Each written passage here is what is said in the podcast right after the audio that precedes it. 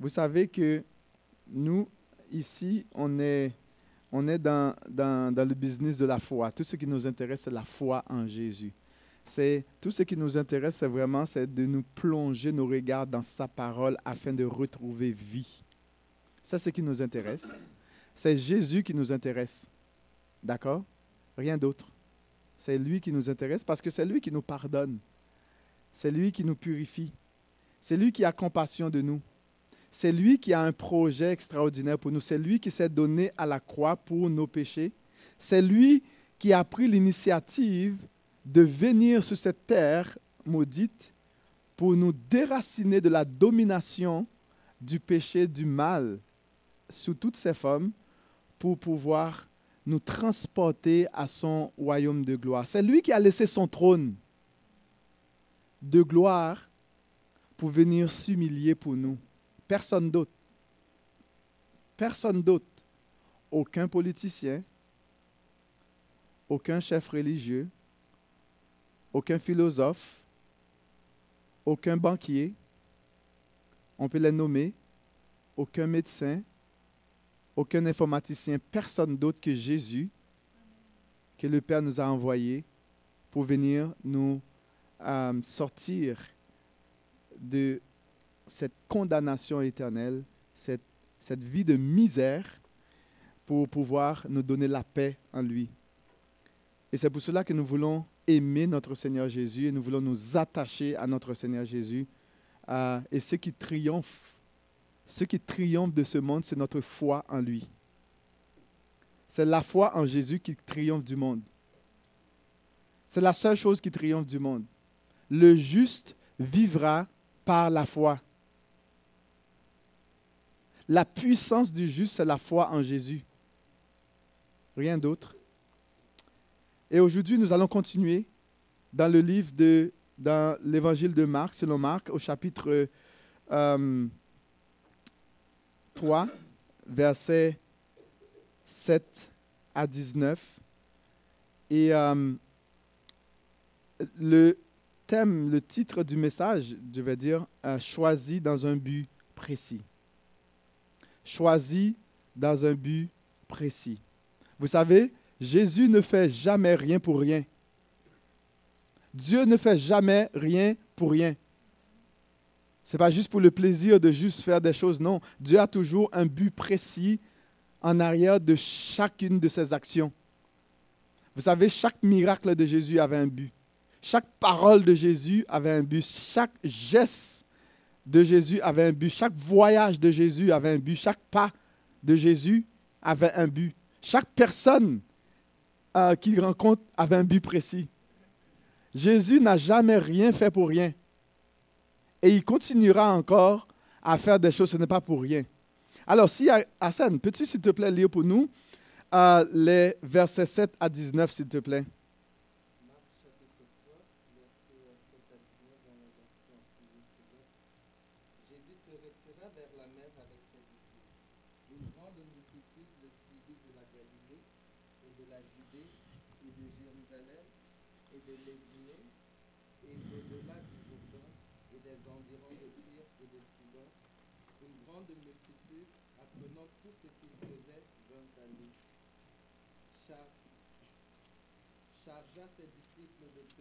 Il chargea ses disciples de tenir toujours à sa disposition une petite barque afin de ne pas, afin de ne pas être pressés par la foule.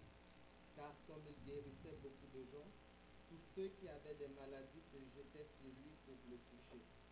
Les esprits impurs, quand ils le voyaient, se prosternaient devant lui et s'écriaient, Tu es le Fils de Dieu, tu es le Fils de Dieu mais il leur recommandait très sévèrement de ne pas le faire connaître.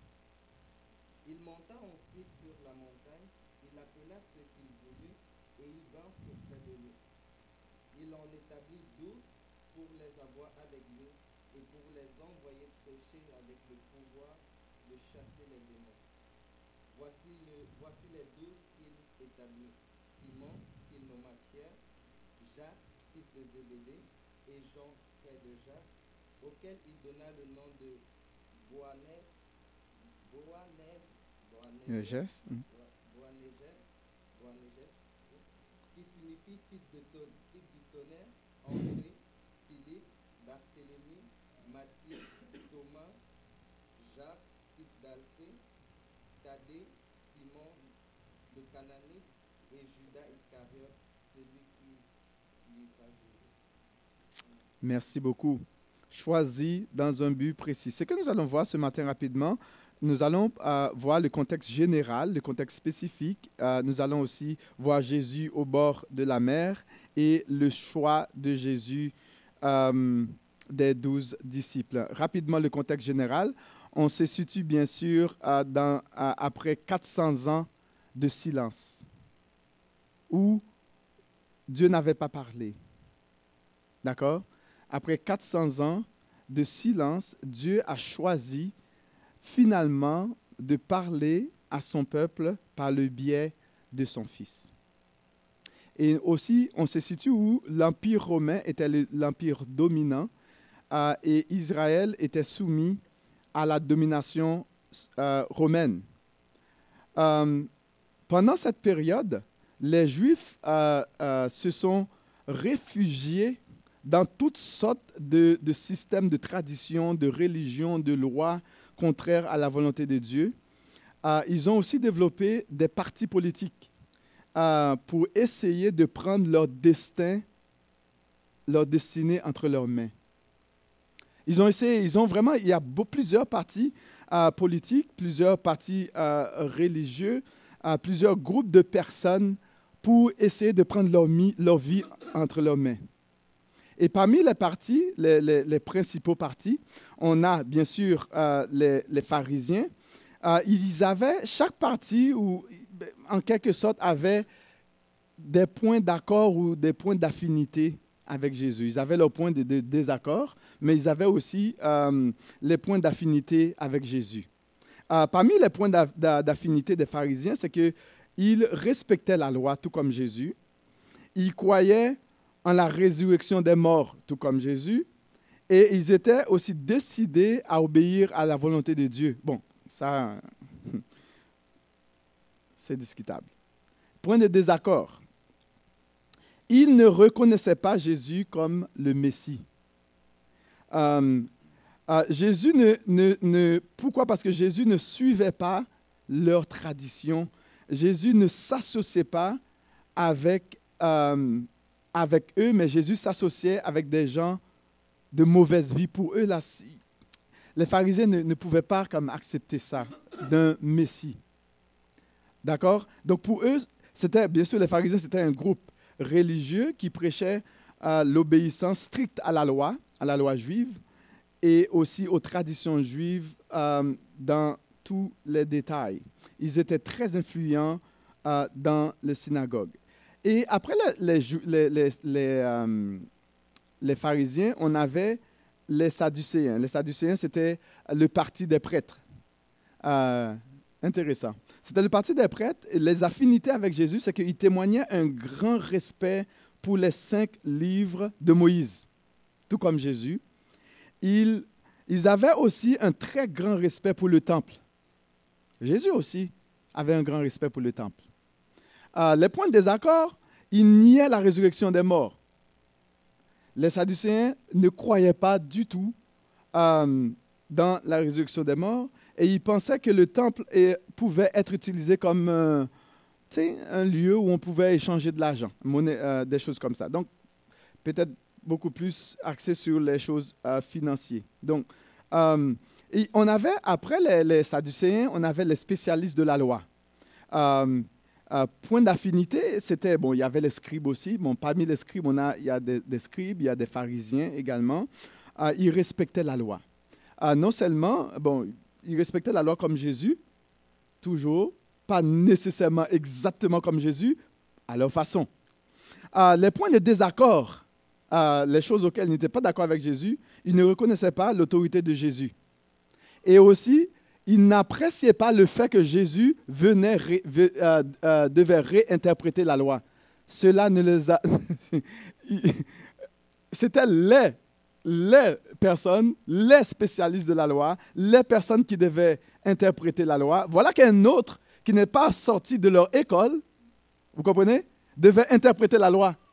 Non seulement Jésus interprétait la loi, mais pas de leur manière. Ah ben là, ça ne marche plus. Donc, ils n'aimaient pas ça. Ils n'aimaient pas le fait que Jésus réinterprétait la loi. Ah, ils l'ont rejeté comme Messie parce qu'ils n'obéissaient pas toujours, ils n'obéissaient pas à leur tradition. Jésus n'obéissait pas, Jésus ne fitait pas dans leur cadre religieux, dans, de leur manière, dans leur perception. Jésus ne fitait pas. Pour les Hérodiens, bon, il n'y avait pas d'indication du tout d'affinité. Il n'y a pas d'affinité, pas en tout avec les autres là, avec les Hérodiens. Donc, par contre, il y a des désaccords. Hein? Il n'y avait pas d'affinité. Donc, les désaccords. Euh, on voit, ils ont essayé de piéger souvent Jésus. Hein? Pas de question. Euh, ils ont comploté dans le but de, le, hein, le tuer. Euh, ils craignaient que Jésus ne cause pas de troubles parce qu'ils avaient des ambitions politiques. Ils voulaient pas, leur, but premièrement, c'était d'établir quelqu'un de la dynastie d'Hérode sous le trône. Donc ils aspiraient quand même à prendre le pouvoir. Donc on avait ces personnes-là et curieusement, il semble que les Hérodiens et les pharisiens étaient des ennemis. Ils étaient des ennemis. C'était les ennemis jurés. Ces deux-là, ça ne marchait pas. C'est comme le, le citron et le lait. Vous savez, quand vous mettez du citron dans le lait, ça comme... Hein? Non, c'est ça Ça craille, ça vient comme ça. Ça ne marchait pas, là. Avec les Hérodiens et les pharisiens. Mais curieusement, il y a quelque chose qui va se passer. um, et on a aussi les, les zélotes. Euh, c'était un autre groupe. Les zélotes étaient un groupe patriotique. Et eux autres, là, tout ce qui leur préoccupait, c'est le destin d'Israël. Bien sûr, Jésus était préoccupé aussi par le, euh, par le destin d'Israël. Et ils croyaient au Messie, mais euh, non pas, pas comme ce Jésus-là. Comme ils voulaient un Messie, un Messie conquérant, un Messie qui devait vraiment venir dominer et vraiment chasser les Romains. Euh, leur désaccord, c'est que, ben, si Jésus, c'est comme le petit charpentier, tu vois, pour eux, c'était vraiment un homme de militaire qui avait une puissance militaire, mais tu sais, Jésus, c'est comme, non, tu ne cadres pas. Tu ne cadres pas. Jésus ne cadrait pas dans la vision des zélotes. C'était des vrais patriotes, des vrais juifs hein, anti-romain. Voilà que Jésus vient. Il se dit Messie, il s'intéresse à des pauvres, des gens de mauvaise vie. Comme... Non.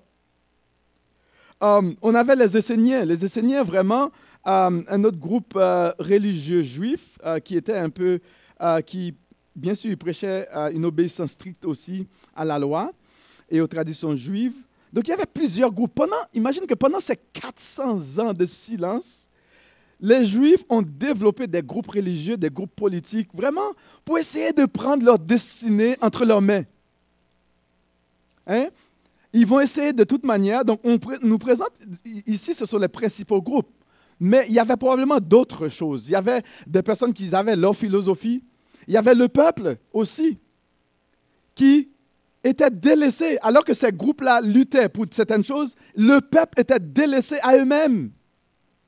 Il y avait très peu qui s'intéressaient au sort du peuple. On a vu le nombre de personnes possédées par des démons, le nombre de malades. Là, on se demande, est-ce qu'il y avait des hôpitaux? Est-ce qu'il y avait de l'aide sociale? Je ne sais pas comme aujourd'hui que nous avons. Il y avait très peu d'institutions qui s'intéressaient vraiment au sort du peuple.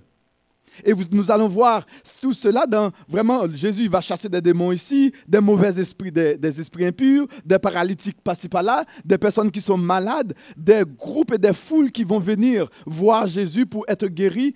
Cela va nous donner une bonne idée de l'état du peuple à ce moment-là. Et c'est là que notre très cher Jésus va venir que le Père va l'envoyer. Donc, on voit ici que Jésus ne, ne, répondait pas nécessairement aux aspirations de ces, de ces groupes, il ne cadrait pas dans leur plan de vie et de communauté. Jésus ne fuitait pas. Il ne fuitait pas aux aspirations de, de son monde.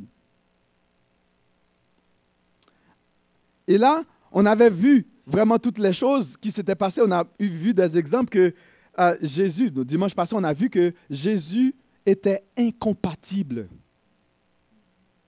On a vu que Jésus était incompatible à la tradition, à la culture, à la religion, au système politique, au système philosophique euh, et même à leur manière de, d'interpréter la loi, la parole de Dieu. Jésus était un outsider, comme on dit en anglais. Il était incompatible. Et on a vu quand même quelques exemples. Et la dernière chose que, qu'on avait vue, c'était au verset, chapitre 3, verset 6, c'est que Jésus va oser, il va oser guérir euh, un homme euh, à la main sèche euh, le jour du sabbat. Et à ce moment-là, déjà, les pharisiens cherchaient une façon de, hein, de zigouiller Jésus, de le détruire. et là, on nous dit que les pharisiens sortirent et aussitôt ils se consultèrent avec les Hérodiens sur le moyen de le faire périr. Intéressant. Ils ont trouvé une bonne recette pour faire fuiter le citron et le lait. Je ne sais pas comment ils ont fait ça. Le citron et le lait ont trouvé une manière de bien. Ils ont fait une bonne solution hein, pour que le citron et le lait puissent s'accorder ensemble. Le lait ne caillait plus entre les deux. Ils voulaient détruire Jésus. Parce que Jésus a voulu faire du bien à un pauvre homme malade le jour du sabbat.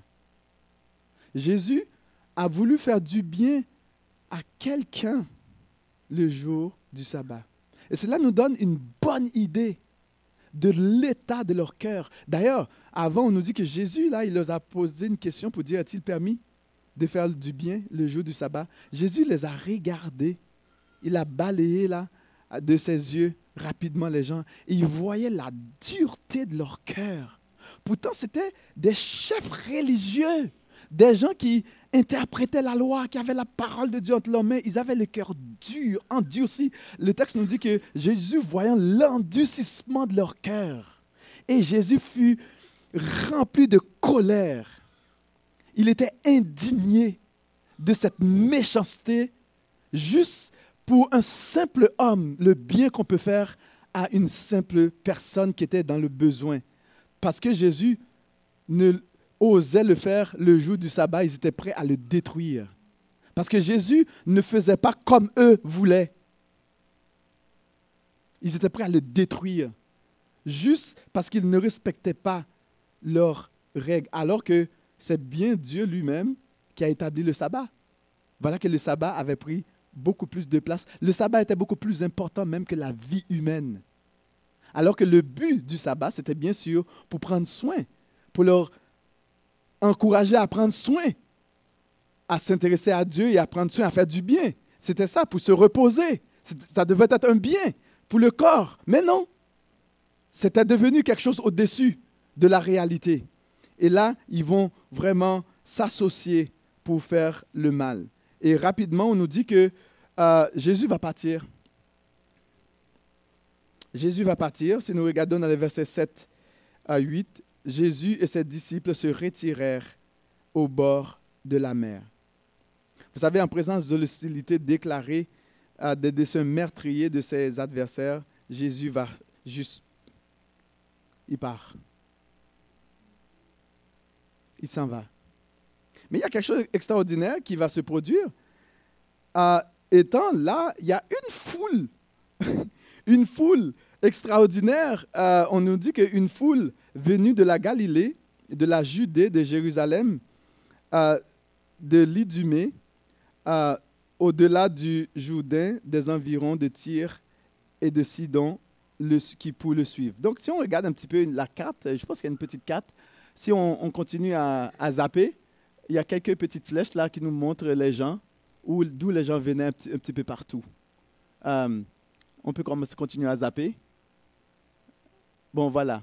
Donc, il y a des gens qui sont venus un peu partout pour venir auprès de Jésus, alors qu'il se trouvait au bord de la mer. Une multitude sont venus voir Jésus. Intéressant. Une multitude, les gens voulaient... euh, il y avait différentes choses, il y avait différents besoins. On nous dit que ces, ces gens-là venaient de partout, de, de, de, la Galilée, de Judée, de, de Jérusalem, de l'Idumée, euh, de l'autre côté du Jourdain, des environs de Tyr, de Sidon, pour suivre Jésus. Et c'était impressionnant parce que aujourd'hui, nous avons les moyens de communication extraordinaires. C'est rapide. Moindrement qu'il y a une petite chose, tu, mets un petit vidéo sur YouTube, ça devient viral, puis tout le monde le sait. Et puis tu deviens instantanément populaire. Et cela nous donne une idée, en quelque sorte, il n'y avait pas le moyen de communication comme nous avons aujourd'hui.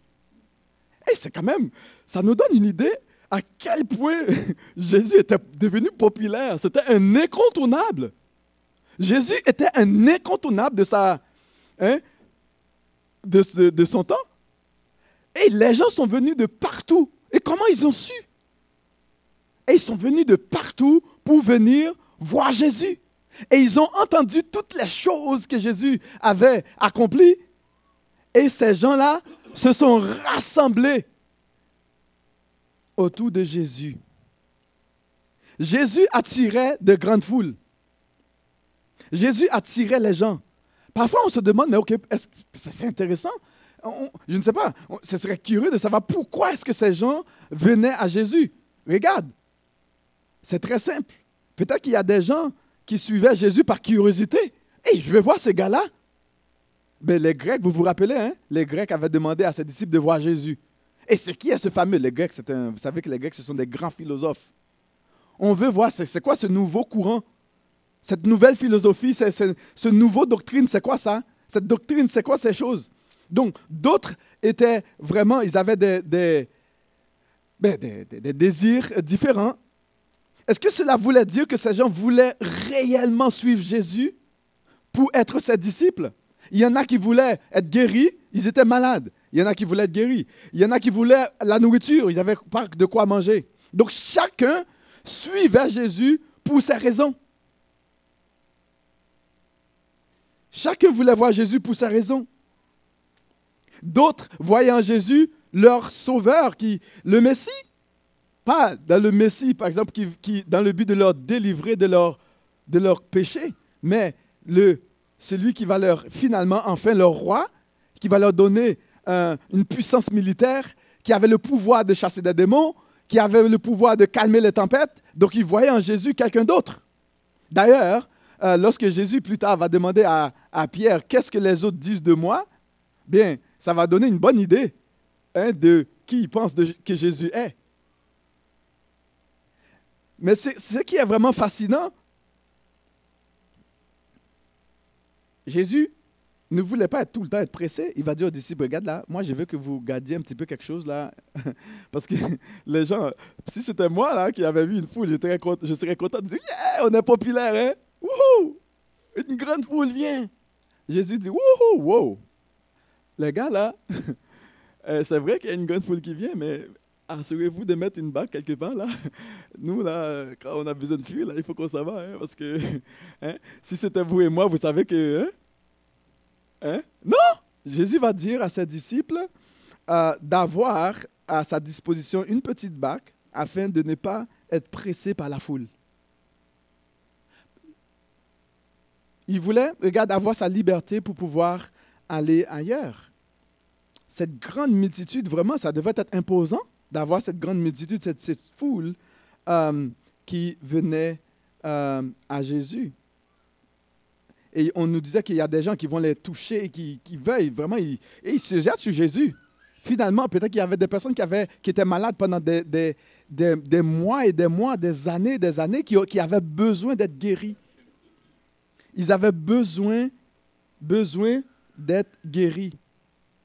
Ce n'était pas nécessairement pour être guéris de leurs péchés, de- d'être réconciliés avec Dieu. Ils avaient, besoin, des besoins physiques. et ils étaient beaucoup plus intéressés alors aux besoins physiques, les besoins criants actuels qu'on voit. Mais Jésus était venu pour un autre besoin encore plus ah, important. Et Jésus va demander à ses disciples de mettre la petite barque à leur disposition. Verset 10.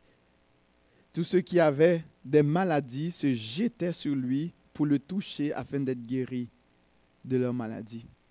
Et cela nous rappelle que ce sont, il a pris sur lui hein, nos infirmités.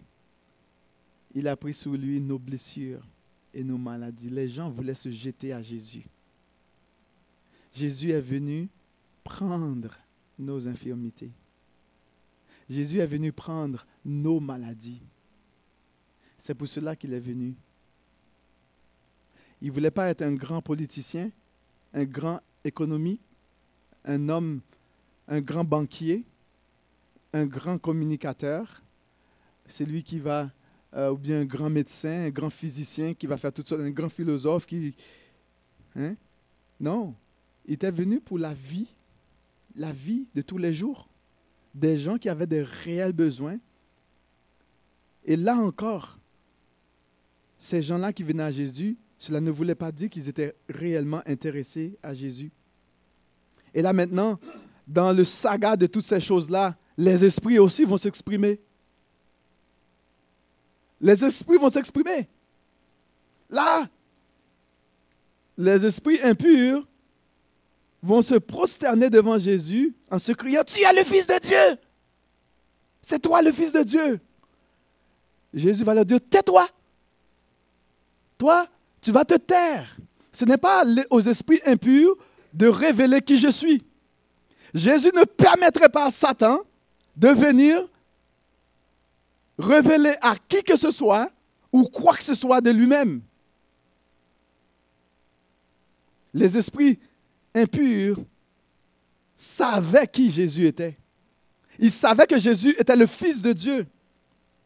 Mais Jésus va refuser, va refuser que ces esprits impurs viennent dire qu'il était. Et le fait de savoir qui Jésus est, ou même de croire qu'il est le Fils de Dieu, ne suffit pas pour être sauvé. Mais ces esprits ont dit, ils viennent prosterner. Un prosterner, ça veut dire adorer. Mais cela ne veut pas dire qu'ils sont soumis, qu'ils vont faire la volonté de Dieu. Vous savez, il y a des personnes qui vont croire en Jésus. Les démons, d'ailleurs, tremblent. On a un exemple ici.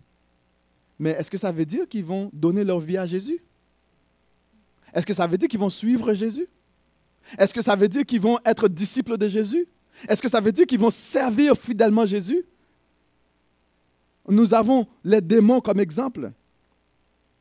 Et c'est ce que Jacques va nous dire dans Jacques 2, 2,17.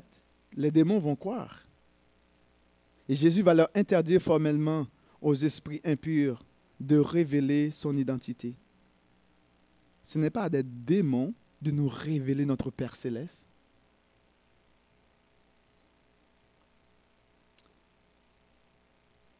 C'est extraordinaire. Et ça doit nous faire réfléchir, penser nous aussi qui professons, qui disons que Jésus est le Fils de Dieu, est-ce que nous suivons vraiment Jésus? Est-ce que notre vie est soumise à Jésus? Est-ce que nous aimons vraiment Jésus? Ou du moins, on a des besoins, on veut que nos besoins soient, accomplis, soient comblés, puis c'est tout ce qui nous intéresse. Vous vous rappelez des, dix euh, lépreux qu'il avait guéris? Ça nous donne une bonne idée. Combien qui sont, qui, euh, qui sont revenus? Un. Pourtant, il a guéri dix. Et quand Jésus va dire, mais où sont les neuf autres? Et non, ils sont contents. Maintenant, la vie est belle. Ils peuvent aller dans leur projet. Ils avaient des plans pour leur vie, les autres, là, Jésus, là. Toi, tu n'étais pas dans mon plan, là. Wow, cette histoire-là, non, moi, j'avais des plans pour ma vie, hein, Jésus. Neuf sont partis, seulement un. Seulement un qui est revenu pour suivre Jésus. Et là, ce, fameux lépreux va vivre quelque chose encore beaucoup plus extraordinaire. Et là, il va, recevoir une autre guérison. La vraie guérison. Ta foi t'a sauvé. La foi est ce qui triomphe. C'est ce qui, qui triomphe du monde. Il va dire, ta foi t'a sauvé. On nous dit plus tard, qu'est-ce qui va arriver dans toute cette... Jésus va partir. Hein? Jésus va partir et il va aller sur la montagne. Il va se retirer.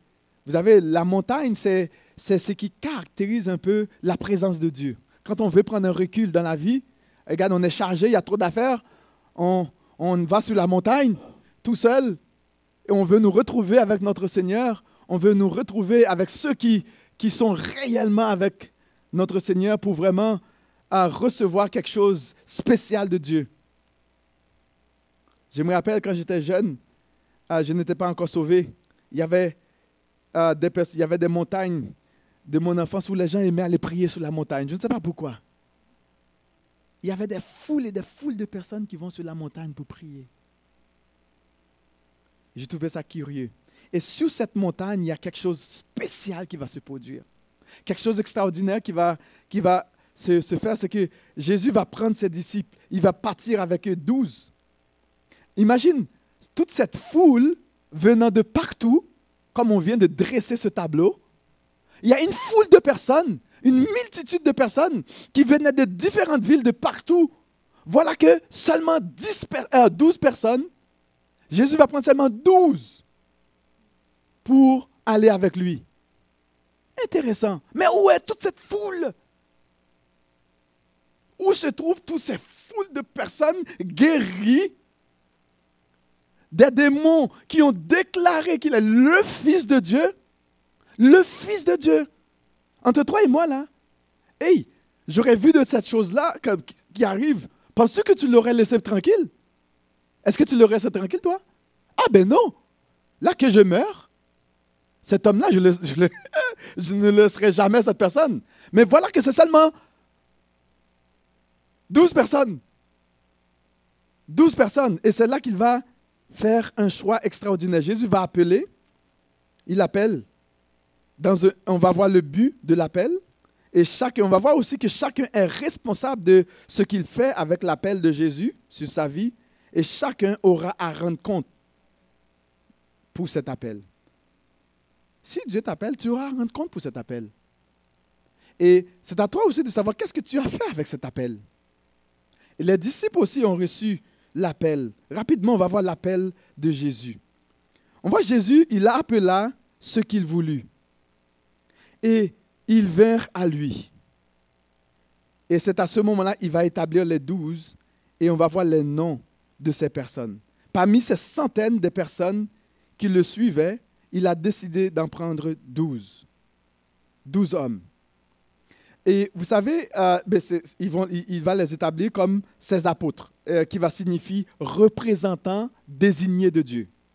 Ce sont des représentants désignés, des envoyés, des messagers, des personnes qui vont le représenter, des personnes qui vont continuer à faire l'œuvre qu'il a commencée.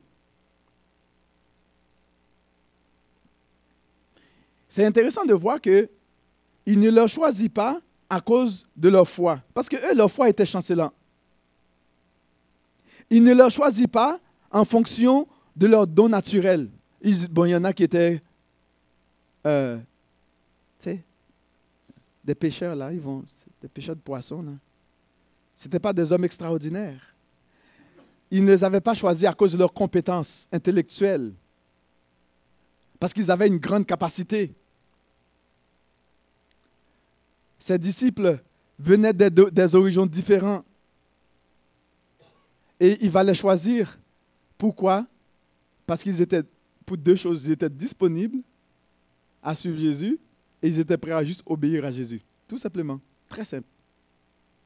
Ils étaient prêts à obéir à Jésus. Ils étaient disponibles pour Jésus. D'ailleurs, rapidement, on va voir le but. Rapidement, pourquoi est-ce qu'il va, il va, le, il va, il va le choisir dans le but que, qu'il soit avec lui? Donc, pour qu'on soit avec Jésus, qu'est-ce qu'on a besoin? On a besoin d'être disponible. La question que, qu'on peut vous poser, est-ce que tu es disponible vraiment pour être avec Jésus? Ou bien est-ce que tu es, trop préoccupé de ton projet? Tu as ton projet de vie, tu as ton plan, tu as tes choses à toi, tu n'es pas disponible pour Jésus? Est-ce que tu es disponible pour Jésus? Ce qui caractérise vraiment ces disciples-là, c'est leur disponibilité et leur désir d'obéir à Jésus, leur désir de suivre Jésus. Et c'est ce qui leur caractérisait. Et Jésus va vraiment choisir ces personnes. Et on va voir après, qu'est-ce qui va se passer après l'ascension de Jésus. Ce sont eux qui vont être remplis du Saint-Esprit, qui vont accomplir des choses extraordinaires pour Jésus. Pourquoi? Parce que ces personnes étaient disponibles pour Jésus. Et là, le Saint-Esprit va se saisir de ces pauvres hommes pécheurs qui n'avaient pas d'éducation du tout, qui n'avaient pas de bac, qui n'avaient pas de maîtrise, qui n'avaient pas de doctorat. Ils n'avaient pas toutes les méthodes que nous avons aujourd'hui pour interpréter quoi que ce soit. Les gars étaient tout simplement disponibles pour Jésus. Ils avaient un cœur pour Jésus. Ils étaient attachés à leur Jésus. Ils ont abandonné tout ce qu'ils avaient pour leur Jésus. Et là, des choses extraordinaires vont se passer avec ces personnes. Douze hommes qui vont renverser le royaume, l'Empire romain, qui vont bouleverser. À un moment donné, on va les accuser pour dire, vous avez rempli Jérusalem de votre enseignement. Les gars étaient fous pour Jésus. Ils étaient vendus pour Jésus et tout ce qui leur importait, c'était Jésus. Rien d'autre. Leur vie, pour eux là, leur vie n'était rien pour eux, mais tout ce qui importait, c'était Jésus. C'était leur Jésus leur Jésus. Pourquoi douze hommes? On sait que c'est pour, bien sûr, il y a douze tribus d'Israël. Euh, d'ailleurs, dans Matthieu 19, euh, 18, on va parler que c'est euh, eux qui vont être les douze juges des choses. Ben, on va nous parler de. Ils représentent bien sûr les douze tribus d'Israël qui vont vraiment, ben, qui vont s'asseoir pour juger, pour régner avec Jésus. Euh, des choses comme ça.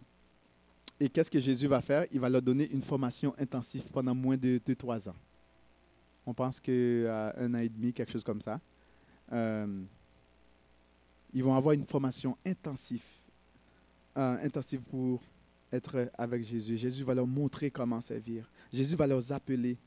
Et, et pour nous aujourd'hui, qu'est-ce que cela signifie? Pour toi Pour eux, ça signifie quelque chose. Mais pour toi, aujourd'hui, qu'est-ce que ça signifie? Que signifie entendre l'appel de Dieu? D'autres personnes vont dire, mais Dieu m'a appelé. Ben, Dieu m'a dit. Euh, on comprend que le premier appel de Jésus, c'est que tu crois de Dieu pour toi, c'est que tu crois en Jésus. Est-ce que tu comprends? Le premier appel de Dieu pour ta vie, c'est que tu mets toute ta confiance, ta pleine confiance en Jésus pour que tu sois sauvé. Ça, c'est le premier appel. Et aussi un désir vraiment de, d'être en paix avec Dieu. Mais si tu as un désir d'être en paix avec Dieu, un désir de vraiment de, voir Dieu agir dans ta vie, ben, Dieu a un appel sur ta vie. Dieu a un appel pour toi. Dieu a un appel pour que tu sois, tu puisses croire en Jésus, que tu puisses obéir à Jésus, tu puisses suivre Jésus et de dire que j'ai besoin de toi. Et après cela, il y a quelque chose qui va arriver, un autre niveau d'appel. C'est un appel à servir, à servir Jésus. Vous savez, on est sauvé pour servir. On n'est pas sauvé juste pour nous asseoir et de ne rien faire. On est sauvé pour nous mettre à l'œuvre. C'est pour ça que Jésus, il y a des personnes qui prennent plaisir tout le reste de leur vie à dire merci Seigneur Jésus, je suis sauvé, puis euh, tu m'as aimé, puis c'est beau. Mais ce n'est pas seulement ça. Vous comprenez? Donc il y a un désir qui doit vraiment brûler dans le cœur de vouloir servir Jésus, quel que soit là où, il nous place, quel que soit le, don où nous avons. Ce n'est pas une question de don ou quoi que ce soit là, c'est cette volonté, cette passion de servir Jésus. Peut-être que Jésus ne t'a pas appelé à chasser des démons, mais tu peux être une guerrière dans la prière. Tu peux être un guerrier dans la prière. Tu peux dire à quelqu'un que Jésus l'aime.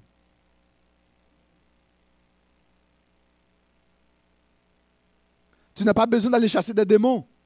Mais il y a des gens juste près de toi qui ont besoin d'entendre que tu leur dises que Jésus t'aime. Il a un plan pour toi. C'est un miracle. Parce que tu ne sais pas qu'est-ce que ça va faire dans le cœur de la personne. Jésus nous appelle. Il nous veut à sa suite. Et nous pouvons répondre à cet appel. Dans quel but? Bien, premièrement, on a dit c'est pour les avoir avec lui, pour les envoyer prêcher et aussi pour chasser des démons. C'est dans ces trois buts-là. Jésus a vraiment appelé ses disciples pour faire ces trois choses. L'avoir avec lui, les, envoyer, d'ailleurs c'est ça que ça veut dire apôtre, envoyer. Hein?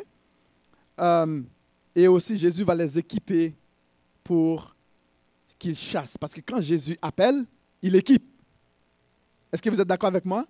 Si Jésus t'a sauvé, c'est parce qu'il t'a équipé aussi. Si tu crois que tu es sauvé, ne dis pas que tu n'as pas le don. Moi, je ne suis pas capable, je n'ai pas l'art de parler. J'aimerais ça parler comme telle personne. Mais non, ce n'est pas ça le problème là. Le problème, c'est que Jésus t'a sauvé, il t'a équipé, il faut que tu accomplisses. Il n'est pas donné à tout le monde de chasser des démons. Il n'est pas donné à tout le monde d'avoir le don de guérison. Il n'est pas donné à tout le monde d'avoir le don de parler en langue. Ce n'est pas à tout le monde, non. Il n'est pas donné à tout le monde le don d'opérer des miracles, mais tu as ton don à toi. Et même d'ailleurs, le don, don de vraiment d'avoir la foi, il y a aussi, oui, la foi qui sauve, mais il y a aussi une foi solide, un don que Dieu peut mettre en toi. Il n'est pas donné à tout le monde. Et ça, tu ne peux pas laisser ça crois que ce soit, qui que ce soit, venir détruire ça en toi.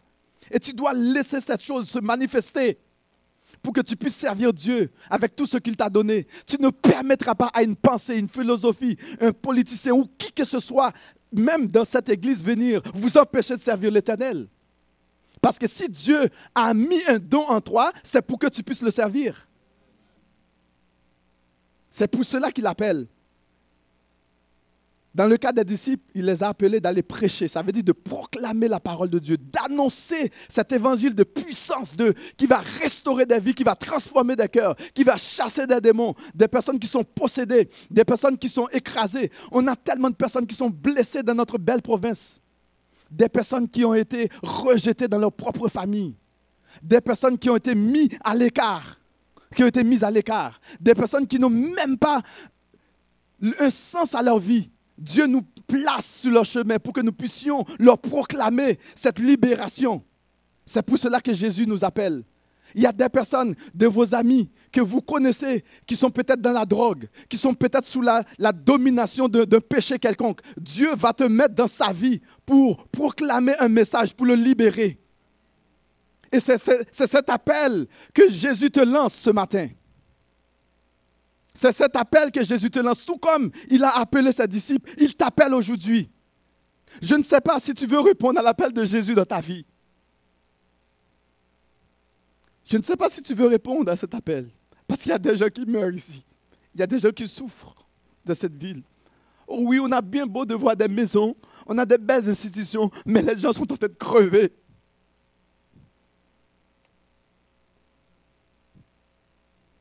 Il y a des gens qui veulent se suicider. Et Jésus t'appelle aujourd'hui de faire une différence.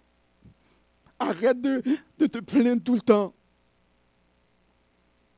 Il y a des gens qui n'ont rien à manger, qui n'ont rien à boire. Même si on est dans un pays où le strict minimum de leur donner, mais il y a des gens qui n'ont rien. Mais Jésus t'appelle à faire une différence. Arrête de te chialer, s'il te plaît et sers l'Éternel de tout ton cœur. Fais une différence de ta génération.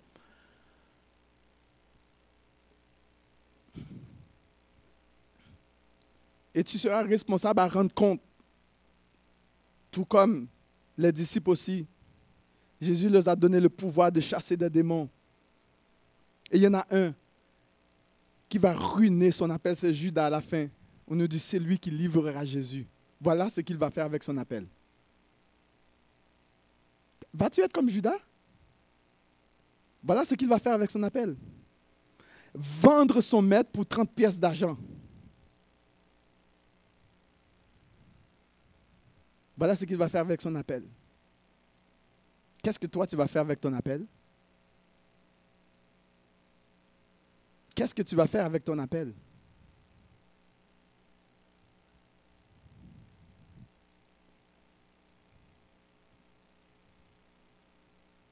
Est-ce que tu vas juste passer ton temps à juste fusiller tout ce qui passe devant toi? Ou est-ce que tu vas te livrer à servir Jésus?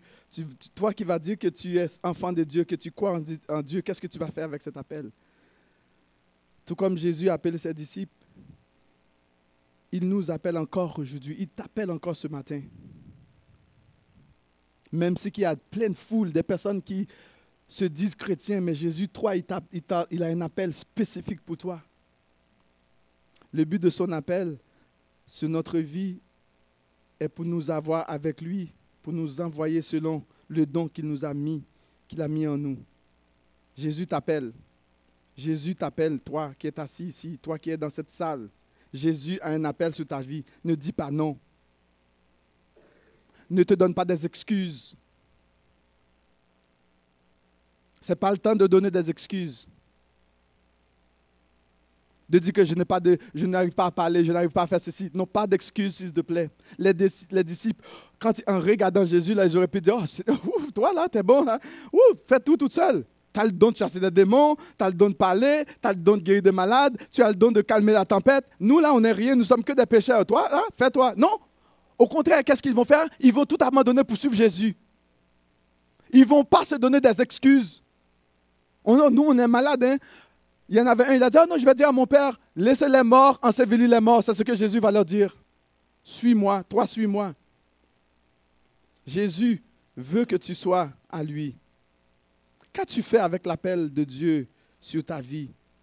Que veux-tu lui dire lorsqu'il, que vas-tu lui dire lorsqu'il t'appellera? De nouveau pour que tu lui rendes compte Tu vas, tu vas rendre compte. Tu vas rendre compte pour cette vie sur cette terre. Tu vas rendre compte. Moi, j'aurai à rendre compte. Tu comprends? Et lorsque tu vas rendre compte, là, il n'y a personne qui va te justifier devant le Seigneur. Je ne suis pas là pour te culpabiliser. hein. Mon but, ce n'est pas de te culpabiliser. C'est de t'encourager. C'est de t'encourager à ne pas faire comme Judas. Il a ruiné l'appel. Peut-être qu'ils ont dit, oui, c'est vrai qu'on va rentrer dans les, les grandes théologies, c'est parce que Dieu l'avait choisi pour qu'il soit... Regarde, je ne vais pas tomber dans cette histoire-là. Mais tout ce que j'ai à te dire, c'est que Dieu, que tu sois jeune, que tu sois vieux, peu importe ton niveau, Dieu a un appel sur ta vie. Ne fais pas comme Judas. Ne ruine pas cet appel que Jésus a sur ta vie. Qu'il te bénisse abondamment.